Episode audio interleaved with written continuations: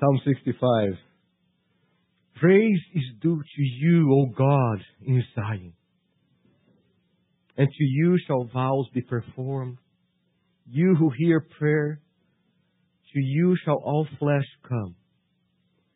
When iniquities prevail against me, you, you atone for our transgressions. Look at verse 4. Blessed is the one you choose and bring near to dwell in your courts. We shall, we shall be satisfied with the goodness of your house, the holiness of your temple. You may be seated. And Father, we, once again, we just cry out to you. We are needy. We come to you as beggars. We ask you to feed us, to speak to us. I ask you to help me to be faithful. Help me to be a faithful slave. And I pray that the congregation will be faithful in their listening. So help us, please. May the words of my mouth and the meditation of all our hearts, Lord, be pleasing to you. In Jesus' name. Amen. Amen. Think about words. Many words that we say and that we hear create images and thoughts and reactions in our minds, in our hearts. And you think about our society, we live in a society very, very sensitive to words, right? It's all about triggering. Oh, you say something, that trigger, trigger warning. And everything that you say might trigger something and people get upset. Uh, of course, it's an extreme, but there is a reality where words bring certain thoughts and reactions to us. And I would say rightly so. There are some words that, for us Christians, that must must create a sense of repulsion and, and, say no. That's evil. Words like rape, idolatry, bestiality, homosexuality, adultery, abortion, suicides. Those are words that when we hear should automatically create something as a that's very displeasing in the eyes of the Lord. On the other hand, there are words that when we hear create a sense of joy and happiness. Think about the Lord's Supper when we celebrate water baptism. The word praises create that sense of joy, pictures of something happy taking place. Uh, sadly, in the vast majority of the churches in America, the words election, unconditional election, predestination, reprobation create strong emotions, but negative emotions. Edwin Palmer, he says, when the terms predestination or divine election are used, a shiver goes down many people's spines. And they picture men caught in the clutches of a horrible, impersonal fate. So for many people, and I would say sadly that I was one of them, the words election, predestination triggers images of a cruel, barbaric, unmerciful God who unjustly chooses some people to be saved and rejects the innocent. As if there was any innocent longing to go to heaven. Jeff Robinson, he says, for many professing Christians, predestination is the mother of all swear words. Let the pastor breathe it in the presence of the deacon board and he risks, he risks firing, fisticuffs, or worse. A God who chooses is anti-American and anti-democracy. Oh, predestination. This speaks of a long-faced religion, a doctrinal novelty invented by a maniacal 6th century minister whose progeny manufactured a theological ism, Calvinism that has plunged countless souls into a godless eternity. And that's exactly how so many people think about predestination and election. And these images, these thoughts, these words about predestination, election could not be further from the truth. I believe this is one of the greatest mischaracterization and distortions of biblical doctrines. To think the doctrine of election and predestination as something cruel and barbaric, unjust. According to the teaching of the scriptures, the words election, predestination are supposed to create in Christians a profound sense of comfort, exuberant joy, unshakable confidence, and unceasing thanksgiving. That's what the Bible teaches us.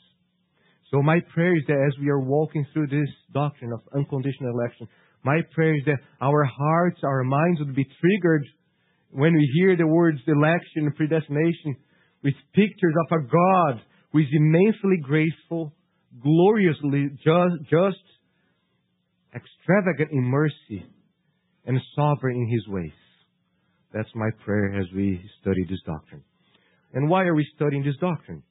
We are in a series trying to explain what we mean by being a Reformed Baptist church. So we are first walking through the Reformed aspect of our church, and we look at the solas of the Reformation, how the Reformation was just a process of going back to the Scriptures, and there are the five major solas of the Reformation. We saw that, and how developing the five major solas, we have the doctrines of grace, the five points of the doctrines of grace, and that's where we are right now. So unconditional election, we have here, unconditional election, the doctrine of God's unconditional love and gracious predestination of some unto salvation was in the heart of the Reformation because it is in the heart of the Bible, as we shall see today. Thus, it's in the heart of this church because it is in the heart of the Scriptures. So, as we continue, looking at the five points that we are studying. We finish the first one, the T of total depravity. And as we saw, the doctrine, when, once you understand the doctrine of total depravity, that will beg unconditional election. We need, we cannot save ourselves. We need a Savior. But we not only need a God who is mighty to save us, we need a God who is what? Merciful. Merciful. And that's what we see with the doctrine of unconditional election. The first thing that God does for us is choosing us. So, here's the outline. We're going to continue the outline. We saw last Lord's Day unconditional election defined. And now we're going to move to unconditional election verified by walking through the scriptures. So let me just remind you what we saw last Sunday, because we are very prone to forget, and even I myself forget what I taught. So we saw the that's why I bring notes with me because I know my limitations. Uh, we saw that the doctrine of election and predestination is undeniable. It's, it's all over the scriptures. So the question is not do you believe in election? The question is what? On what basis are we elected or predestined, right? That's the question because unless you remove pages of your Bible, the words election and predestination and chosen are all there. So the question becomes on what basis God chooses some and predestines some unto salvation. And we saw how it, early on, especially during the Reformation, we can move even before. That's the major uh, problem that Augustine and Pelagius had was that man is free to choose. And that God chooses those who chose him first. And we say, no, that's not what the Bible teaches. We believe that the election is unconditional. So we define unconditional election as the aspect of God's eternal decree of all things in which He sovereignly and lovingly selects according to the incomprehensible counsel of His own will and nothing good foreseen in us, those whom He will effectually call, justify, sanctify, and glorify by union with Jesus Christ to the praise of God's glory alone. So that's how we define unconditional election. And I don't have time to continue there. We had a whole sermon on this. So now we're going to move to verify. So we define it. The definition was basically, I told you on Wednesday night, the what we did the first part is basically a systematic theology, and now we move to the biblical theology where we trace this through Genesis to Revelation. So, we're going to verify that through the teaching of the Scriptures. And as we think about the Bible, the story of the Bible, if somebody was ask, asking you, uh, uh, Sean, uh, I see you reading your Bible. Sean, tell me, what is the Bible all about? What is the story of the Bible? Somebody asked Stacia, Stacia, you always tell me about the Bible, but tell me, what is the story of the Bible? What is the main theme? I believe that the story of the Bible, the Bible is the glorious drama of redemption, in which our triune Lord, making a way, He makes a way for a people to dwell in His presence and behold His glorious face. That's from Genesis. We see God creating man to dwell with Him, enjoy His presence, and in Revelation, the Bible ends with man being remade to dwell with Him and enjoy His presence. So, Genesis 1 and 2, Revelation 22 tells us what this story is all about. And in between, you have this great drama of how that's going to take place. So I like what Morales says. He says, life with God in the house of God. This was the original goal of creation of the cosmos and which then becomes the goal of redemption, the new creation. And we know as we think about the story of the Bible, we know that this whole drama, this whole story has as its backbone the covenants that God is making with His people. So the covenants kind of hold together this majestic story of God pursuing a people for himself. So to quote Morales again, he says, the covenant structure driving redemptive history has one aim for God's people to be planted on the mountain of God so they may dwell in his house and gaze upon his beauty forever. It's moreover precisely this aim that generates all the dramatic tension in the biblical drama that plummets one into the perplexing dilemma of how a holy God can abide among a sinful people bent upon rebellion, total depravity, right there. And that lifts up the soul into the mystery of a divine love that opens that way. That's the gospel, brothers and sisters. God pursuing a people, a people rebellious, and He pursues that people through a series of covenants, culminating with Jesus, and brings these people into Himself to dwell with Him. So, the story of the Bible is the story of the triune God who unconditionally chooses a people for Himself through covenants, culminating with Jesus in the new covenant. Thus, the whole covenantal backbone of the Bible's drama declares the unconditional love of God. Because nobody deserved God's covenant. It's not like people were deserving of God's covenant. God always makes a covenant with somebody who do not deserve that. It's all of grace. God's covenants are chosen relationships in which He made the choice. God alone chose whoever He desired to have a covenant with. We need to keep that in mind. A covenant is based on a choice. When you get married with somebody, you are choosing to love that person, to give yourself to that person. It's a choice. But you see, in our human marriage covenants, there are conditions. You're looking at a spouse, and, and you need to have conditions, especially for a Christian. That person gotta love the Lord, right? Just want to serve the Lord. But not when God comes to make a covenant. God's not looking at Adam or Noah or Abraham or David or Israel and making conditions. He comes and he makes the covenant. I like what uh, Scott Hafemann he says. He says, hence to speak of a covenant relationship is to speak first and foremost of God's sovereign self-determined election motivated by His love.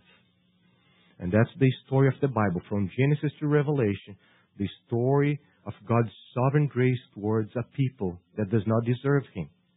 And yet He pursues them and He saves them through a series of covenants. Okay, so when you understand the story of the Bible, brothers and sisters, you cannot remove unconditional election. when you understand the story of the Bible, it's God pursuing a people to dwell with Him, and you understand the depravity of sin and how sin is horrible, it has to be. God unconditionally choosing a people, because if it was based on condition, nobody would be saved. So it's one thing for us to say this. Let's look at the scriptures to see what the scriptures reveal about unconditional election. Uh, it's fascinating if you go to the New Testament, if you go to Romans 9 through 11. That's what we call the Mount Everest of the doctrine of election and predestination, as Paul is dealing with this doctrine in Romans, Romans 9 through 11. And that's the place in the scriptures where you have, where you have the greatest amount of Old Testament quotation. So just in the, those chapters, you have the greatest amount of quotations from the Old Testament, implying that Paul is developing this doctrine of election, predestination, based on what? On the Old Testament. He's not creating that. He's just bringing the Old Testament to the surface. So let's start with the. Uh, I'm dividing here in the in the Hebrew structure of the Bible. So we have the Torah, we have the prophets, and then we have the writings.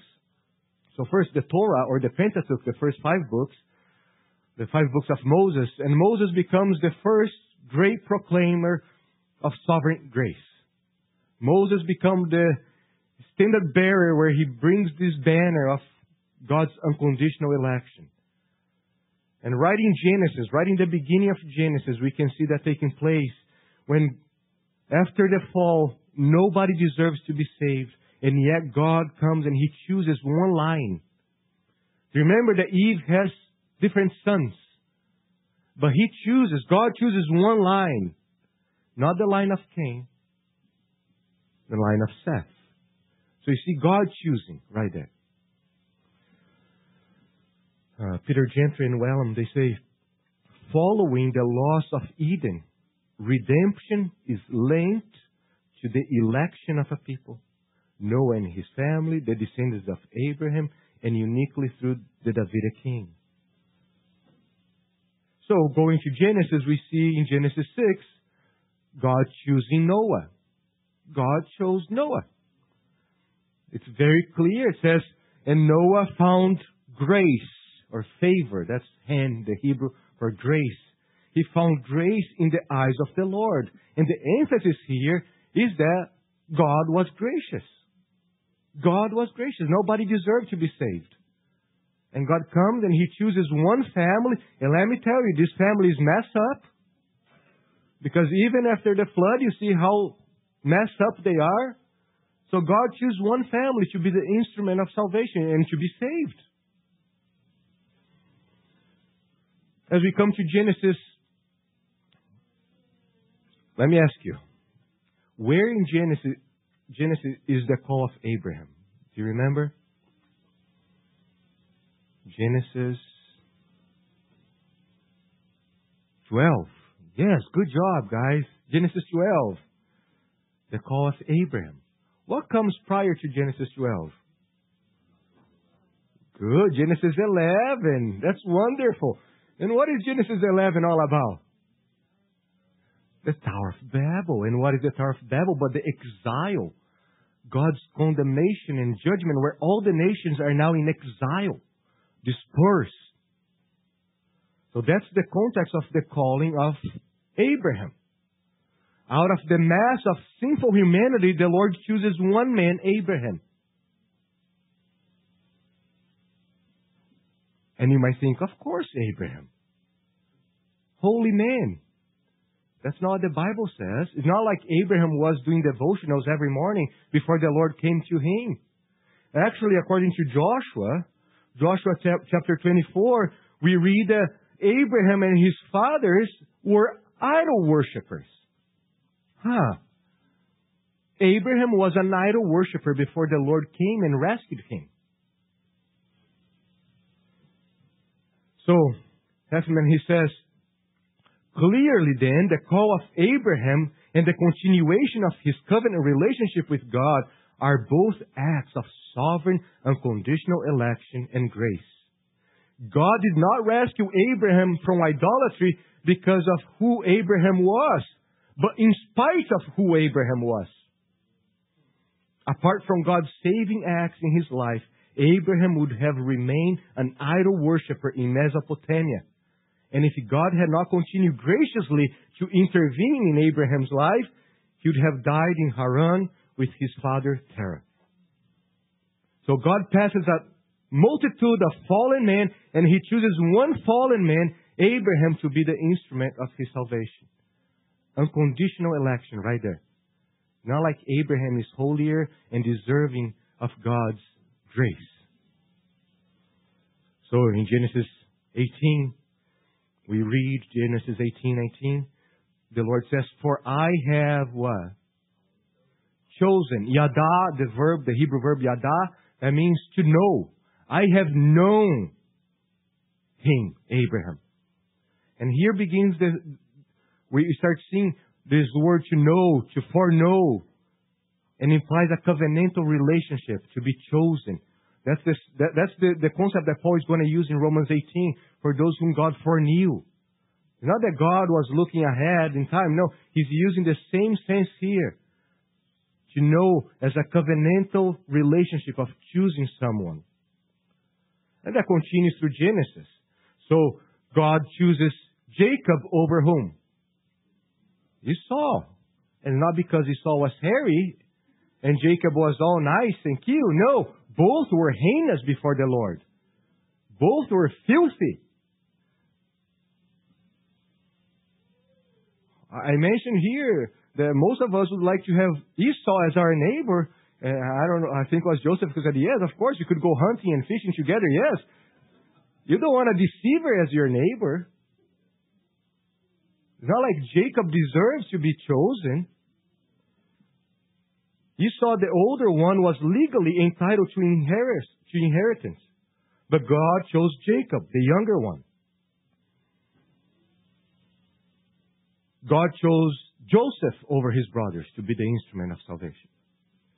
And God chose the line of Judah to be the line of the Messiah. So we start seeing just in Genesis God's sovereign election. And we need to keep in mind, and here is important as we are working through the Old Covenant, we keep in mind that yes, there was one aspect of this election. There was an election for service. The whole nation is being elected for service. But even that inside the election of service, there were those who were elected for salvation. That's why Paul said that all, all Israel were what? Israel. And that's why in the Old Covenant, you have an aspect of the remnant. And things change with the New Covenant. Because the great promise of the New Covenant was in Jeremiah that our sins would be forgiven, all the members would have their sins forgiven, and all the members of the covenant would know God, know in a covenantal way. So, as we move to Exodus, Exodus, God chooses one baby boy, Moses, among many babies who were left to die, drowned. And God chooses one man, Moses, to be his mouthpiece to reveal to him his glory and to use him as the great Savior, human Savior in the Old Testament. In Exodus 3:17, Exodus 3:17, the Lord says, "I have surely seen the affliction of my people." That's covenantal language, unconditional election. He chose Israel to be his people. In Exodus 4:22, Exodus 4:22, the Lord calls Israel my firstborn son, implying that he adopted them. Adoption implies unconditional election. This is my firstborn son. In Exodus 19, that's a glorious passage. Right? As they are arriving at Mount Sinai, they arrive at Mount Sinai. God is going to enter into covenant with them, giving them the law, start the Mosaic covenant. And here's the preamble. The Lord says, You yourselves, Exodus 19, you yourselves have seen what I did to the Egyptians and how I bore you on eagle's wings and I brought you to myself. Now therefore, if you will indeed obey my voice and keep my covenant, you shall be my treasure possession among all peoples, for all the earth is mine. Then right here you have the whole outline of the book of Exodus. But what is glorious here is verse 4 that the language is clear that the Lord did all those things and they did not deserve anything. I rescued you. I bore you. I came, showing them that was all by His grace and His mercy. So, Turner says, the covenant Sinai, because I always think about the covenant with Israel as just being obligations and obligations, we've got to remember that it's all about grace, first of all. Grace and mercy. The covenant Sinai commenced not with a code of conduct, but with a declaration of Yahweh's gracious election and salvation of Israel. And then if you continue walking through Exodus, God enters into a covenant, just like a wedding ceremony where Israel now is called his bride. And in ancient times, there was an act of unconditional election for a groom to choose his bride. In Exodus 33:19, we have those glorious words that Paul will quote in Romans 9, where the Lord says, I will be gracious to whom I will be gracious, and I will show mercy on whom I will show mercy. So you see that in the book of Exodus, God's sovereignty in electing those who do not deserve. We could, could go to Leviticus and see how even the laws in Leviticus are a revelation of God's unconditional election of them. And God elects their menu and their wardrobe. And every time they would eat something or dress, imagine every morning they would be eating something or getting dressed, they need to be reminded that they were elected by God. Out of all the nations, God had grace and mercy on them, elected them, and even elected their wardrobe, how they're supposed to dress, how they're supposed to eat. Remind them of their unconditional election. We move to Numbers and in Numbers, we see the people of Israel now being formed as an army. They're being structured as an army to march. And right there, the picture of an army is the picture of unconditional election. The king would choose his servants. The king would choose his army. Was the king who had the power and the authority to do that. That's why in Exodus 15:4, I think, Exodus 15:4, when he's talking about the, the, song of Moses as they cross the sea, talks about the Pharaoh's chosen ones.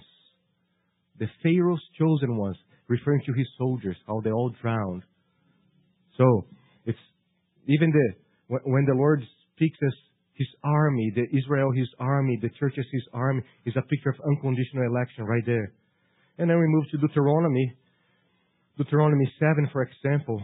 That's, think, the clearest statement in the Torah about God's unconditional election of Israel. It says in Deuteronomy 7, verse 6 through 8, For you are a people holy to the Lord your God. The Lord your God has what? Chosen you to be a people for his treasure possession out of all the peoples who are on the face of the earth.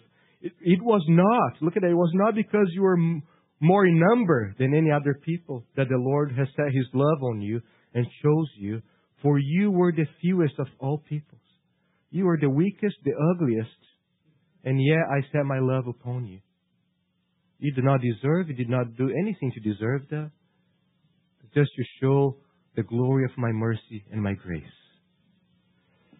So the Torah, the Pentateuch, is the foundation, and we see the doctrine of unconditional election right there. As we move to the prophets, the Nevi'im of the Tanakh, the prophets, remember the prophets are divided in the former prophets and the latter prophets. And you think about starting with Joshua. Joshua is chosen by God. God chose Joshua. Not only to be saved, but to lead Israel also.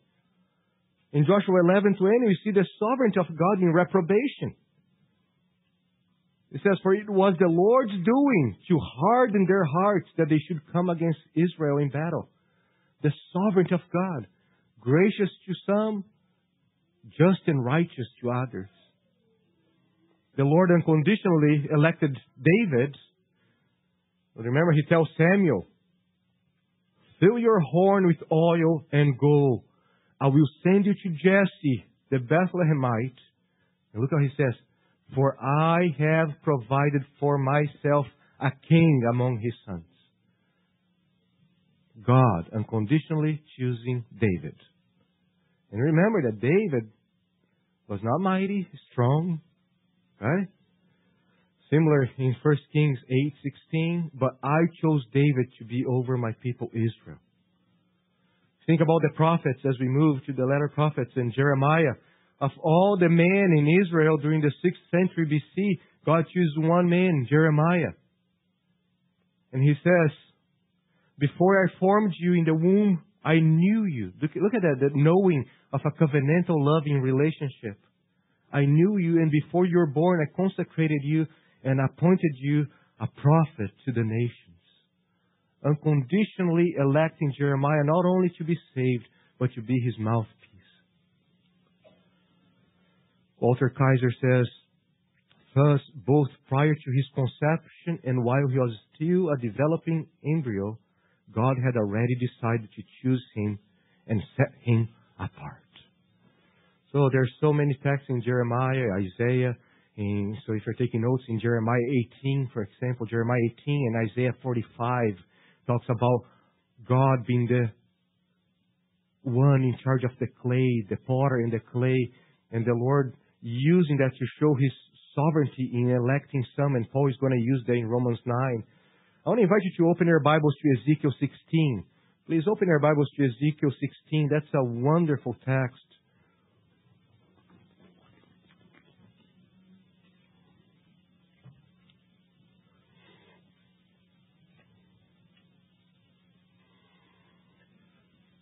Ezekiel 16.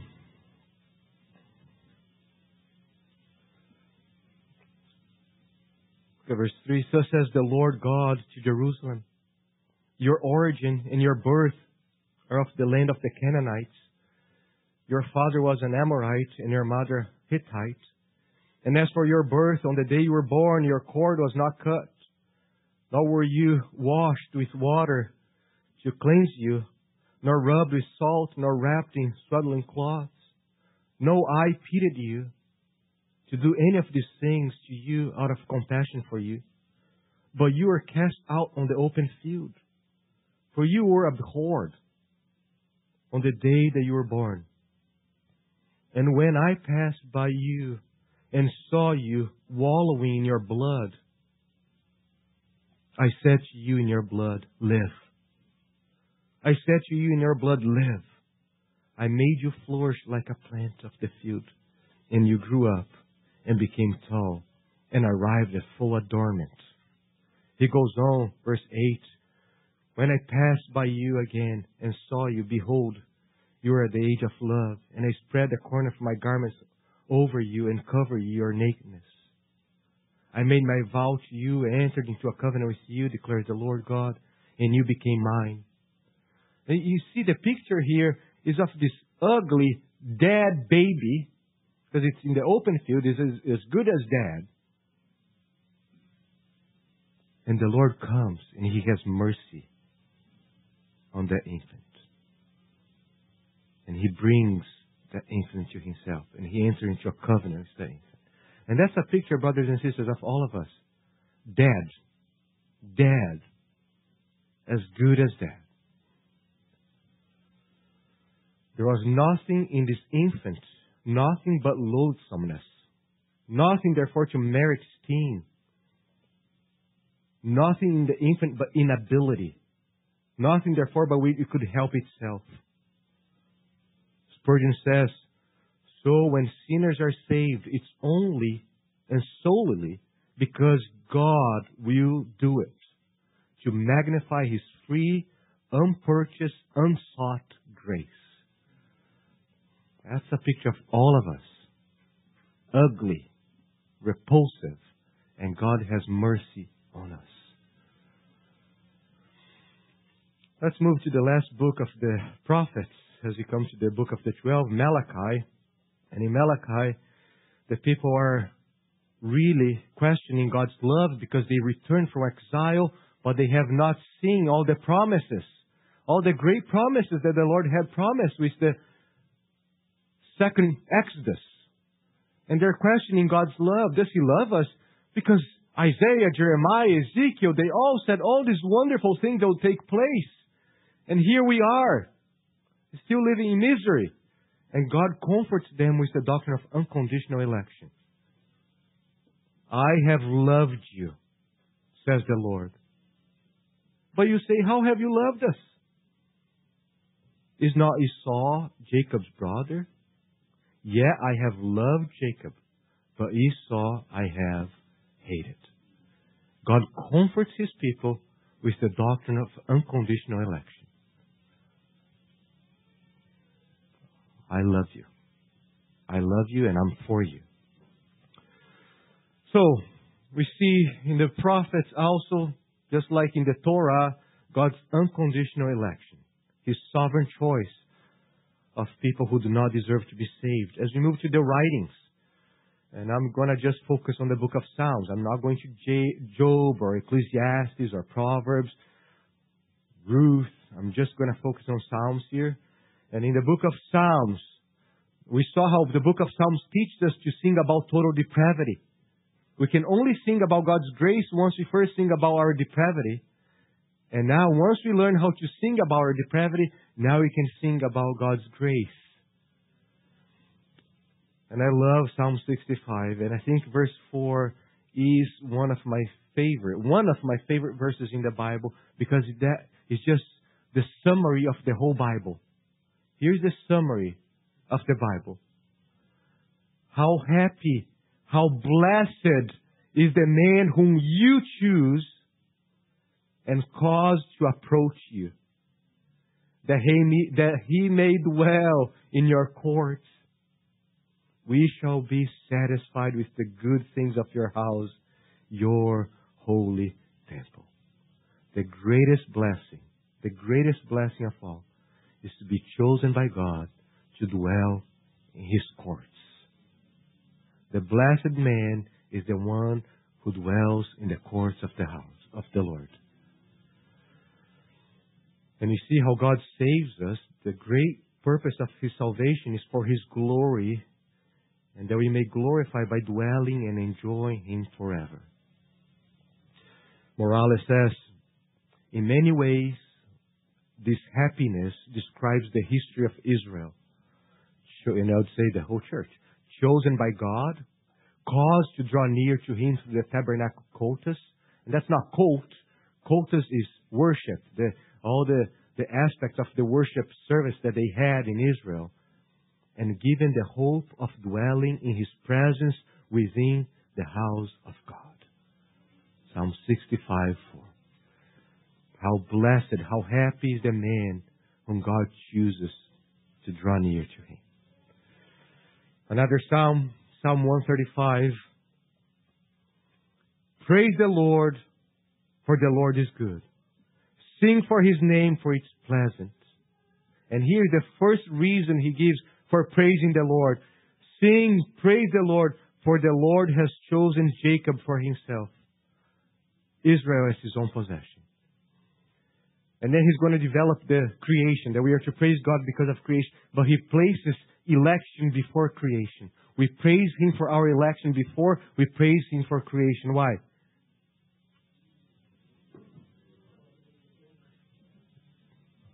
Yes. Because election in eternity past. So we see, that's just a glimpse. I'm just giving a glimpse of the Old Testament. Okay? Just a little bit of what the Old Testament teaches us. And you can see it's very clear that the Old Testament shouts the doctrine of unconditional election. As we move to the New Testament, and I want just started the New Testament here, and next Lord's Day we're going to finish the New Testament, just starting the New Testament. We see how all these teachings of the Old Testament now is fulfilled, clarified, and expanded in the New Testament. Christ Jesus comes as the chosen one. In Luke chapter 9, and he goes, as he's going to the mountain and he's going to show his glory to James, Peter, and John. The voice from heaven comes. Luke 9, chapter 15. And the Father says, This is my Son, my chosen one. Listen to him. And you start seeing how all the chosen people in the old covenant, in the new covenant, they're all chosen in Christ, the chosen one who embodies God's people. The new covenant community is found in Christ, the true Israel, and all the members of the new covenant know Christ, know God. No wonder that all the titles that were given to Israel under the old covenant now is passed to the church under the new covenant. All the titles they spoke of God's unconditional election. The church is the chosen one. Read Paul's letters. Chosen and beloved one. The beloved one. Israel was the beloved. Fulfilled in Christ, who is the true Israel and to his church. Adopted. We can call God Abba. The bride of Israel, of Yahweh is the church. The army all passed through the church, showing this continuity and discontinuity in God's redemptive plan. Well, let's move to the book of Acts first. The book of Acts. We, we call the book of Acts the Acts of what? The Apostles, right?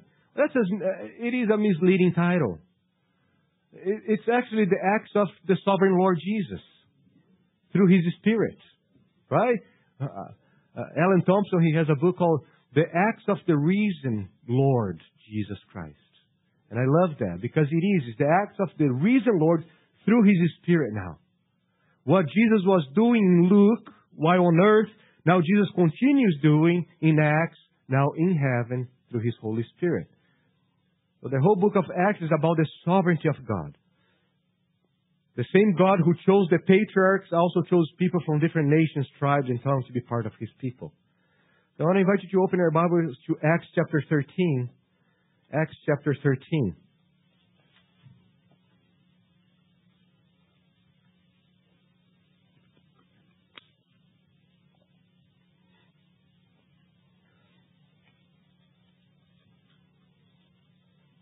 And in verse 13, we have Paul and Barnabas now in Antioch, and they are preaching. And if you read the whole sermon, guess what it's about?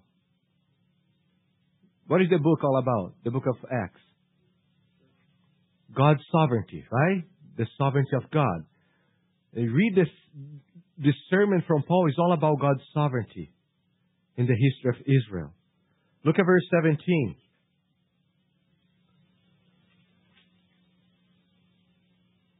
Men of Israel, and you who fear God, listen. The God of this people, Israel, chose our fathers. Look at the sovereignty of God in choosing people.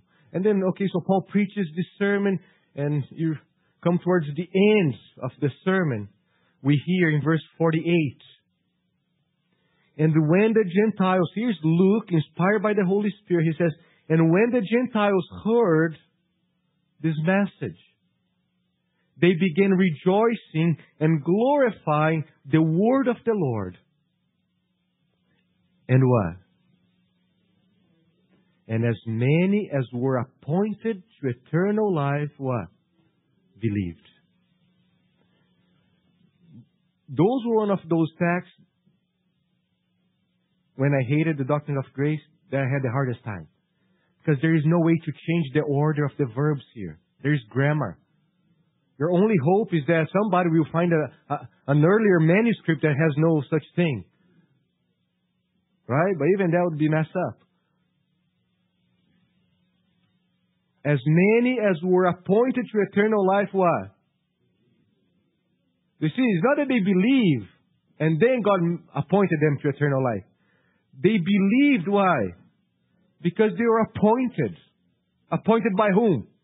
The sovereign God, the sovereign Lord. As God chose Israel, verse 17, God chooses these believing Gentiles.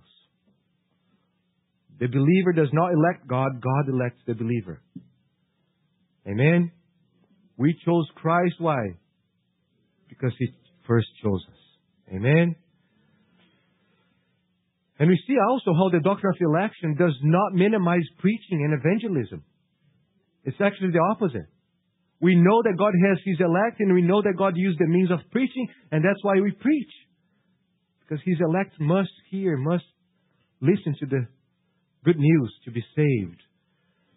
And it's a beautiful statement. And, and when the Gentiles heard this, they began rejoicing and glorifying the Lord, the word of the Lord. And that's what election is all about. Praises and glory to God. Now, as we move, let's move really quick to the letters of Paul. Okay, we could go more in Acts, but let's go to Paul's letters. And as we move to Paul, he is the apostle. He is the greatest, besides Jesus, he's the greatest preacher of sovereign election. This man here, he understood this doctrine of unconditional election by divine revelation in the scriptures and by personal experience. He was the least likely candidate for salvation. And yet Paul stands as the very personification of the doctrine of unconditional election. I can say that Paul is the poster child of unconditional election. This man had letters in his hands as he was traveling to Damascus to drag Christians to trial when the unconditional grace of Christ appeared. And then he became intimately aware of what unconditional election means.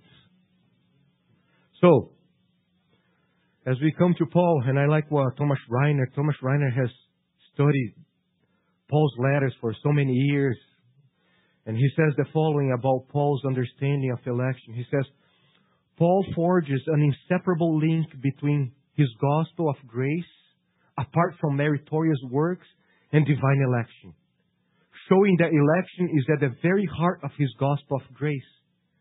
If one shears off election, if you remove election, then not much is left of grace.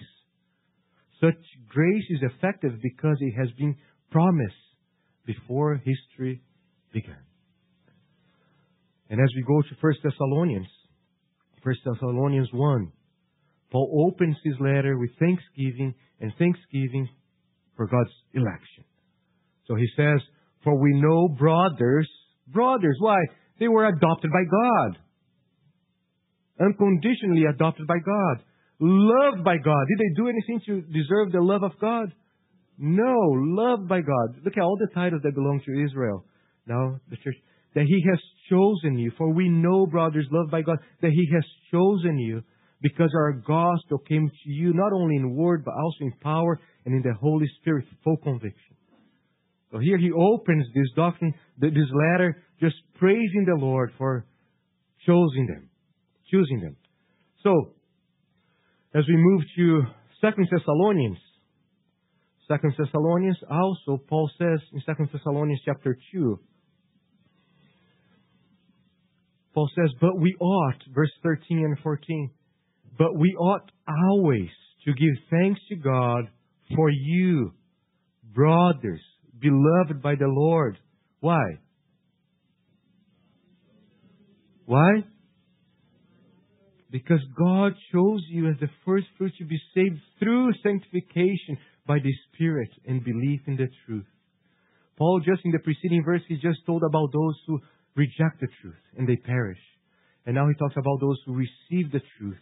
And they receive the truth because they were chosen by God to do that. So you can see that the doctrine of unconditional election cannot, cannot trigger thoughts and images of a cruel, mean, barbaric God. It's the opposite. It's of a merciful, gracious, loving God. Paul's heart, you can see, we are always to give thanks to God. His heart, his mind is overflowing with thanksgiving when he thinks about God's election. That he would unconditionally elect some to be saved. So the story of the Bible, the great story of a righteous, holy, and yet merciful God who chooses an undeserving people to dwell in his glorious presence. Think about this.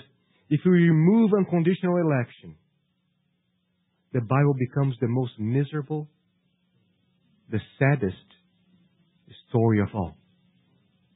If we remove God's gracious election, the story of the Bible becomes the most miserable story of all. So, we join our voices with the psalmist. And you say, How happy, how blessed is the man whom you choose and cause to approach you. that he, may, that he may dwell in your courts. We shall be satisfied with the good things of your house, your holy. The chosen ones are the happiest ones. There is no such thing as frozen chosen. Right? The frozen chosen. No, the chosen ones are the happiest ones. The most evangelistic, the most thankful, the most merciful, the most gracious ones because we know that we don't deserve. Amen? So I pray that as we continue this journey on unconditional election, that our hearts would be enlarged with gratitude and thanksgiving, and that we would be humble before His presence. That would create in us humility. That would drag us to the dust because that's the place where we need to be. And just lift our eyes and say, Thank you. I never deserved and I will never deserve to be saved. Father, we come before you and we join our voices with the psalmist and we say how happy and how blessed we are to be chosen by you, to come into your courts, to dwell in your presence, and to behold your smiling face. Thank you. Thank you. Lord, I pray that this teaching, I pray that this doctrine would humiliate us, Lord. Humbles us. And at the same time, that we would be lifted up to the highest heavens to praise you and thank you for all eternity. So please help us, Lord. Help us. Help us to rejoice. Help us to look at one another and see your work in our lives, Lord. Help us to be like Paul and give thanks. Give thanks for electing hell deserving sinners, Lord. In Jesus' name I pray. Amen.